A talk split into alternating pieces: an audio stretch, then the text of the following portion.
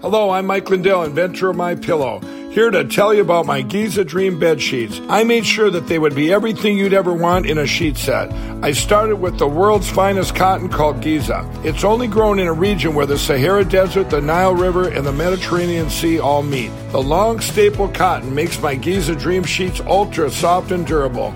They come with extra wide pillowcases to fit over any pillow and extra deep pockets to fit over any mattress. Not only that, they come with my 60 day money back guarantee and a 10 year warranty. And now you can get the best sheets ever for the best price ever. When you buy one of my Giza Dream bed sheet sets, you'll get another one absolutely free. I personally guarantee that they'll be the most comfortable sheets you'll ever own. Go to mypillow.com and click on the radio listener specials for the buy one, get one free offer on Giza sheets. All you got to do, Renegade Nation, is enter the promo code RENEGADE or call 1 800 889 6817 for these great specials. That's 1 800 889 6817. Use the promo code RENEGADE.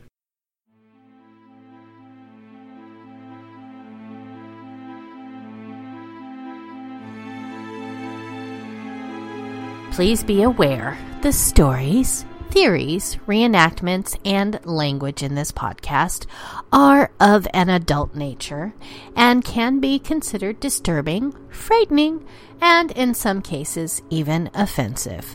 Listener discretion is therefore advised. Welcome, heathens! Welcome to the world of the weird and unexplained. I am your host, Nicole Delacroix, and together we will be investigating stories about the things that go bump in the night. Monsters lurking under your bed or deep in the forest. That unknown creature lurking just out of sight. Frighteningly imagined creatures, ghosts, supernatural beings, and even some unsolved mysteries.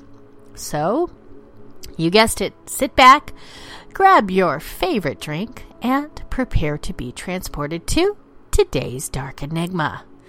And on today's Dark Enigma, well, it's almost time for the holidays, so before I break out with the Saturnalia, I thought we might try a little crypto, as in zoology. so, with that said, we will still be playing our drinking game, and as you know, the drinking game is only for those of us that are at home and have nowhere else to go tonight. The choice of libation, as always, my darlings, is yours. So choose your poison accordingly. All right, now for the game part. How about every time I say mermaids, mermen, or merbeings, that will be a single shot. And every time I say creature, that's going to be a double shot. All right, now that the business end is out of the way, we can jump headfirst into today's Dark Enigma. So don your best beach attire and grab a life vest as we dive into today's offering of encounters on the high seas with mermaids, mermen, and the orang ikan. George Brisbane Scott Douglas was the author of books like Scottish Fairy and Folk Tales and New Border Tales. He was somebody with a deep fascination for mysteries of the oceans and particularly mermaids and the far less mentioned mermen. He said of merbeings that there were many strange tales emanating from Scotland's Shetland Isles. Beneath the depths of the ocean, according to these stories, Douglas said, and I quote, an atmosphere exists adapted to the respiratory organs of certain beings, resembling in form the human race, possessed of surpassing beauty, of limited supernatural powers, and liable to the incident of death. They dwell in a wide territory of the globe, far below the region of fishes, over which the sea, like the cloudy canopy of our sky, loftily rolls, and they possess habitations constructed of the pearl and coral productions of the ocean having lungs not adapted to a watery medium, but to the nature of atmospheric air, it would be impossible for them to pass through the volume of waters that intervenes between the submarine and supermarine world. If it were not for the extraordinary power they inherit of entering the skin of some animal capable of existing in the sea, which they are enabled to occupy by a sort of demoniacal possession. Now, Douglas noted something that most people, having only a cursory knowledge of the merman mermaid phenomena, would likely be completely unaware of. He acknowledged that although the traditional image was of a human above the waist and terminating below the tail and fins as a fish, that was far from always being the case. He explained that the most favorite form was actually that of a larger seal. And he elaborated, and I quote, Possessing an amphibious nature, they are enabled not only to exist in the ocean, but to land on some rock, where they frequently lighten themselves of their sea dress, resume their proper shape, and with much curiosity examine the nature of the upper world belonging to the human race. Unfortunately, however, each merman or merwoman possesses but one skin, enabling the individual to ascend the seas and if on visiting the abode of man, the garb be lost, the hapless being must unavoidably become an inhabitant of the earth. Douglas was someone who was deeply familiar with the lore for mer beings, but someone who collected a number of fascinating accounts of encounters with what appear to have been, rather incredibly, real half men, half fish like entities. And I have an example for you from Douglas, and I quote A story is told of a boat's crew who landed for the purpose of attacking the seals lying in the hollows of the crags at one of the stacks. The men stunned a number of the animals, and while they were in this state, stripped them of their skins with the fat attached to them. Leaving the carcasses on the rock, the crew were about to set off for the shore of Papa Stour when such a tremendous swell arose that every one flew quickly to the boat. All succeeded in entering it except one man who had imprudently lingered behind. The crew were unwilling to leave a companion to perish on the skerries, but the surge increased so fast that after many unsuccessful attempts to bring the boat close in to the stack, the unfortunate Wright was left to his fate. Douglas continued, detailing how things quickly developed in a strange and unforeseen fashion, as thus A stormy night came on, and the deserted Shetlander saw no prospect before him but that of perishing from cold and hunger, or of being washed into the sea by the breakers which threatened to dash over the rocks. At length he perceived many of the seals, who in their flight had escaped the attack of the boatmen, approach the skerry, disrobe themselves of their amphibious hides, and resume the shape of the sons and daughters of the ocean. Their first object was to assist in the recovery of their friends, who, having been stunned by clubs, had, while in that state, been deprived of their skins. When the flayed animals had regained their sensibility, they assumed their proper form of mermen and merwomen and began to lament in a mournful lay, wildly accompanied by the storm that was raging around, the loss of their sea dress, which would prevent them from again enjoying their native azure atmosphere and coral mansions that lay below the deep waters of the Atlantic. The chief lamentation of the mermen, said Douglas, was for one Oliventanus, the son of Gioga, who, having been stripped of his seal skin, would be forever parted from his mates, and condemned to become an outcast inhabitant of the upper world. Their song was at length broken off by observing one of their enemies viewing, with shivering limbs and looks of comfortless despair, the wild waves that dashed over the stack. Gioga immediately conceived the idea of rendering subservient to the advantage of her son the perilous situation of the man. She addressed him with mildness, proposing to carry him safe on her back across the sea to Papa Stour, on condition of receiving the sealskin of Oliventanus.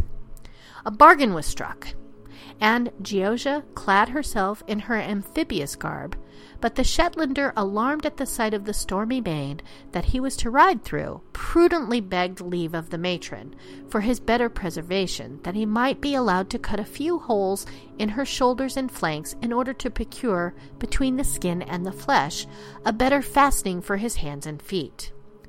The request being complied with, the man grasped the neck of the seal, and committing himself to her care, she landed him safely at Acres Geo in Papa Stour, from which place he immediately repaired to Ischio at Hamnavoe, where the skin was deposited and honorably fulfilled his part of the contract by affording Geosia the means whereby her son could again revisit the ethereal space over which the sea spread its green mantle. But Mer beings have been present in folklore throughout the world since practically as long as folklore has been around.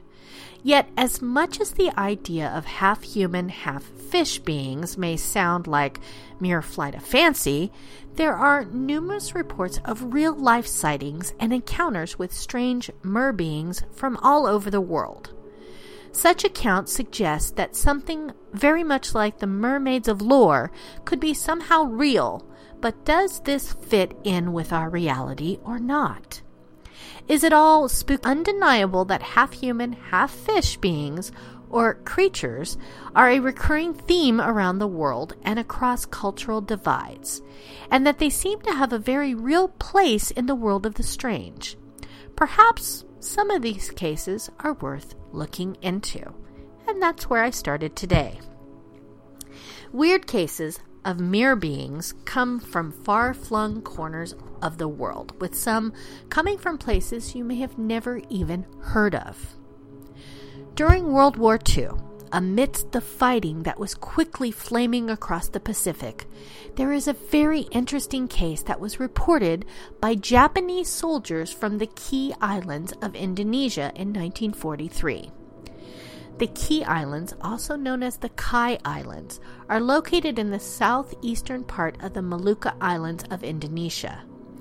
The Key Islands cover a total area of around 555 square miles and are famous for their pristine, beautiful beaches and unspoiled sceneries. It was in this gorgeous island paradise of postcard perfection, pristine white sand beaches, that a most peculiar and mysterious case of real mere beings occurred. In 1943, Japanese soldiers stationed with a surveillance team on a small remote island within the Key Island chain reported seeing strange creatures in the water that were said to have limbs and a face somewhat similar to a human, but a mouth like a carp, filled with needle like teeth. These bizarre creatures were described as typically being around 150 centimeters tall and having pink or salmon colored skin, as well as prominent spines or spikes of some sort on their heads or even their necks and shoulders. These strange beats were not really keeping with the image of what a mermaid should look like at all.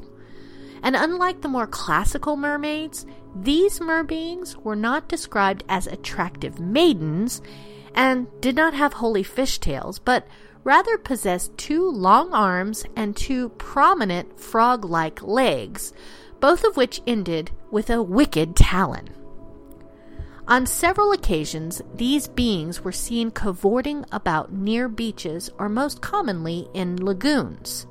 In one case, two of these odd creatures were spotted playing in a lagoon, and another was reportedly seen swimming near a beach in a manner similar to a human doing the breaststroke. One report was told by a startled soldier who recalls seeing one of the creatures on a beach late at night. At first, the soldier had thought it was a child, until it turned around and he could see in the moonlight that its facial features were just not quite right.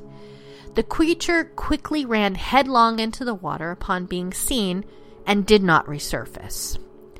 They were allegedly able to get around on land to some degree, with another soldier claiming to have seen one running about on the sand at dusk, seeming to be looking for something. However, they were claimed to be most at home in the water, through which they were able to deftly and agilely dart and zoom with ease.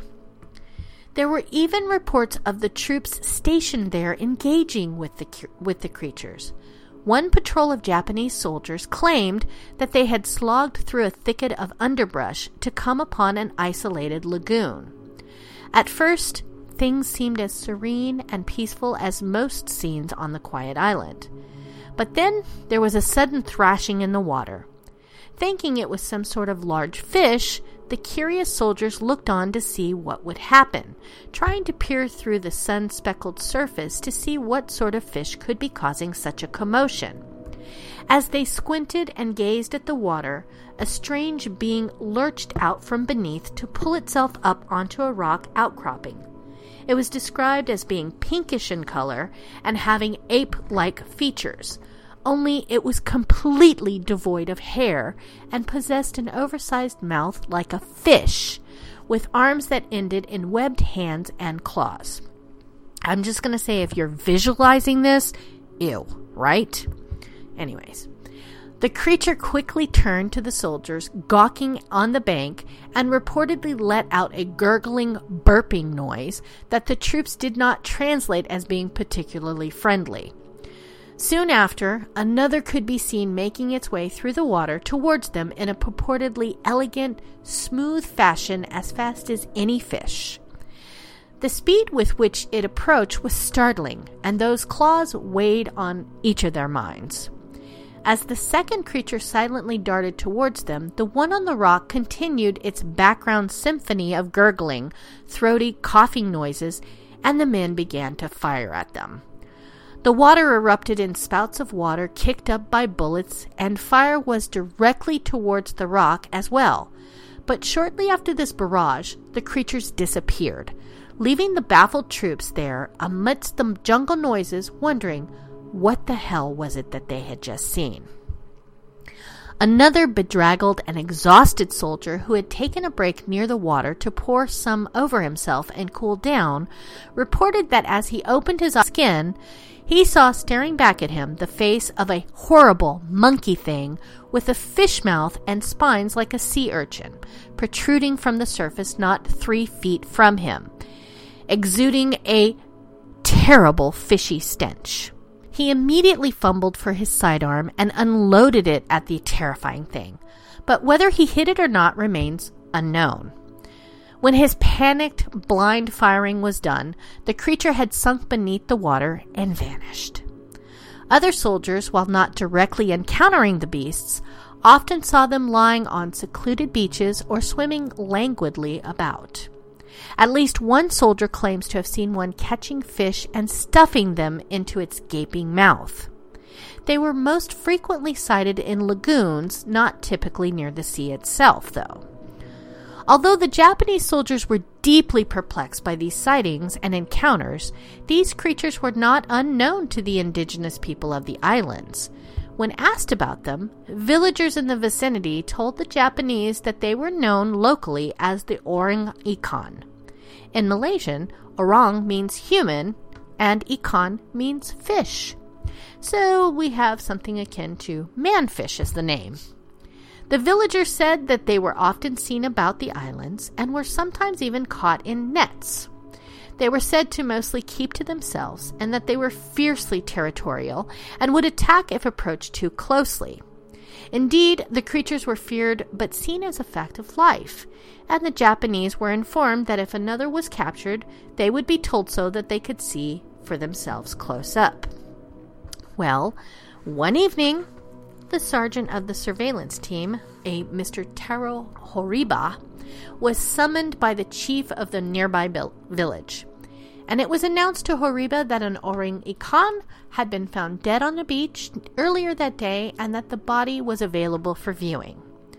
The sergeant somewhat skeptically made his way towards the hut, where anxious villagers were gathered, looking as if they were scared of something. Big surprise.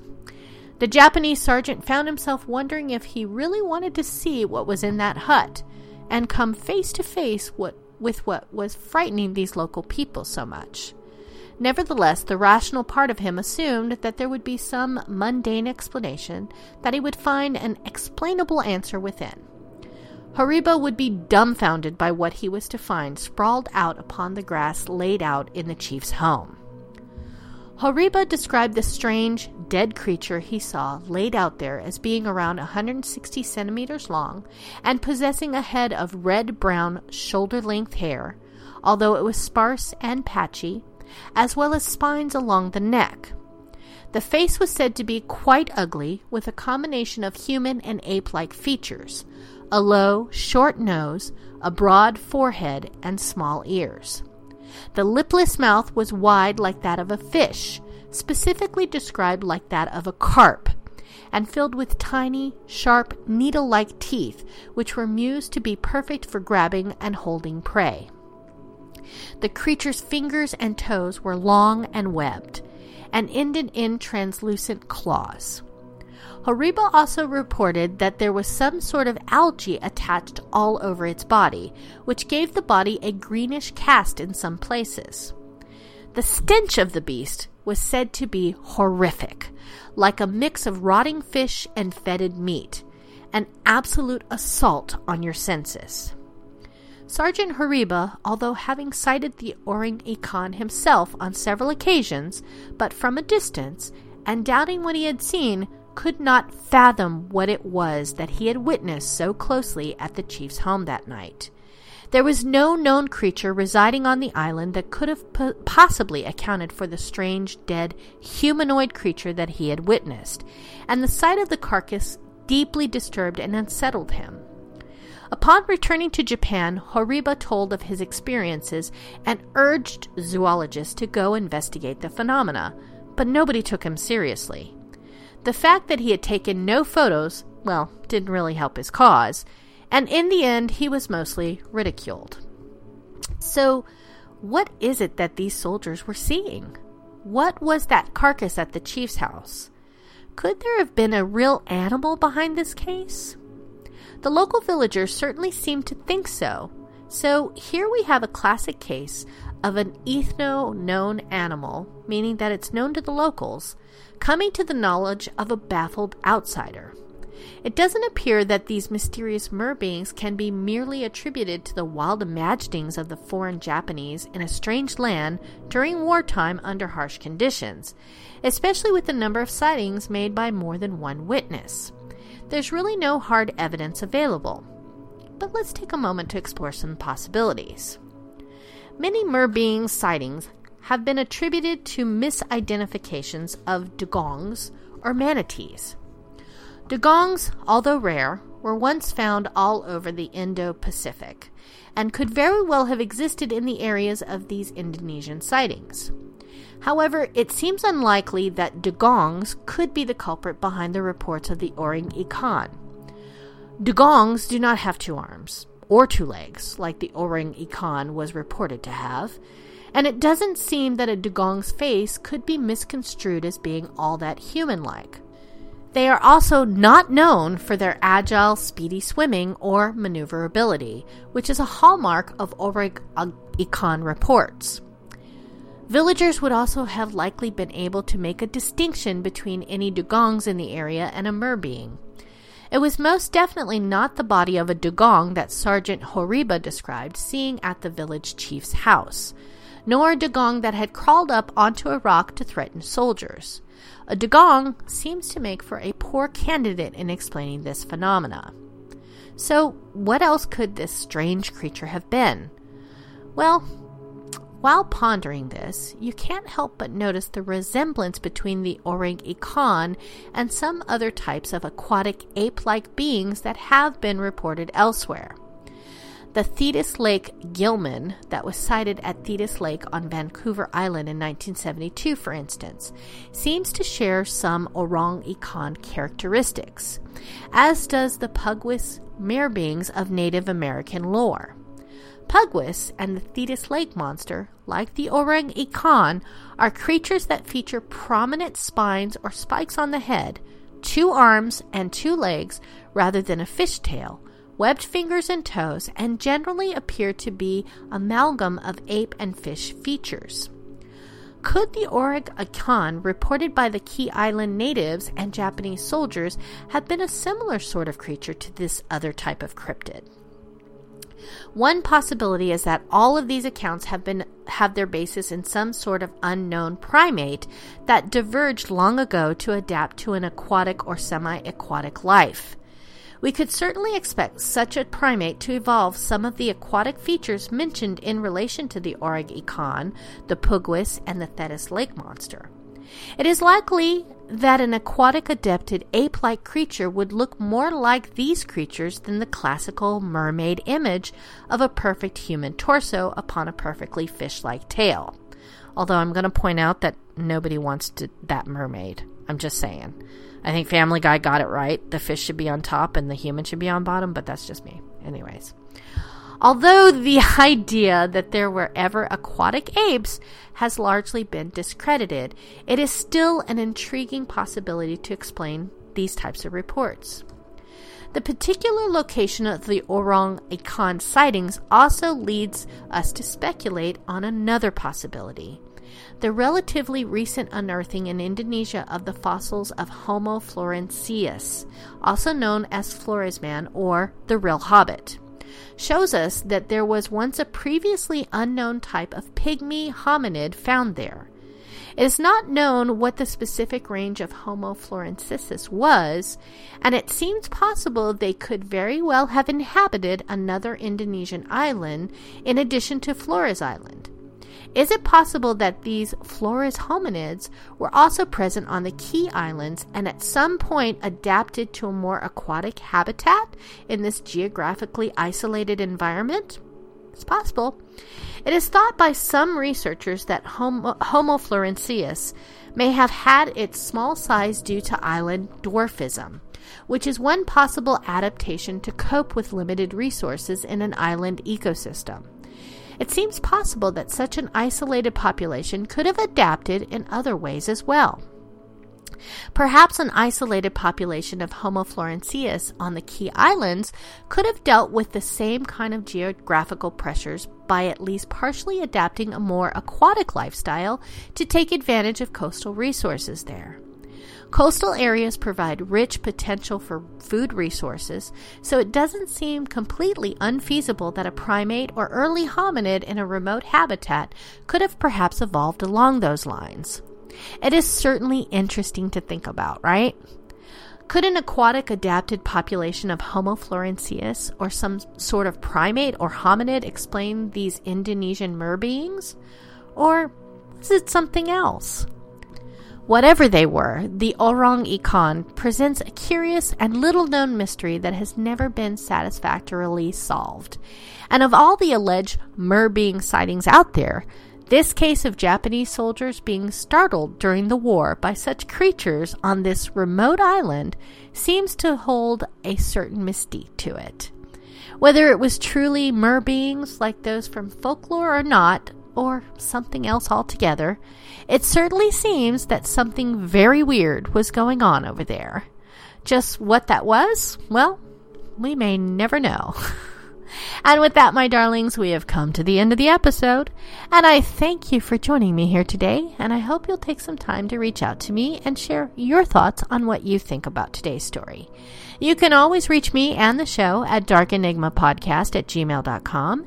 And if you have a suggestion for a future show, you just want to tell me what you think, you have a discussion about whether the mer being should be fish on top or fish on bottom, or you just need somebody to talk to because you're lonely, drop me a line because I do reply to every single email.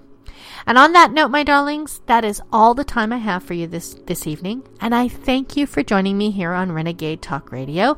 And you guessed it, don't forget to tune in next time.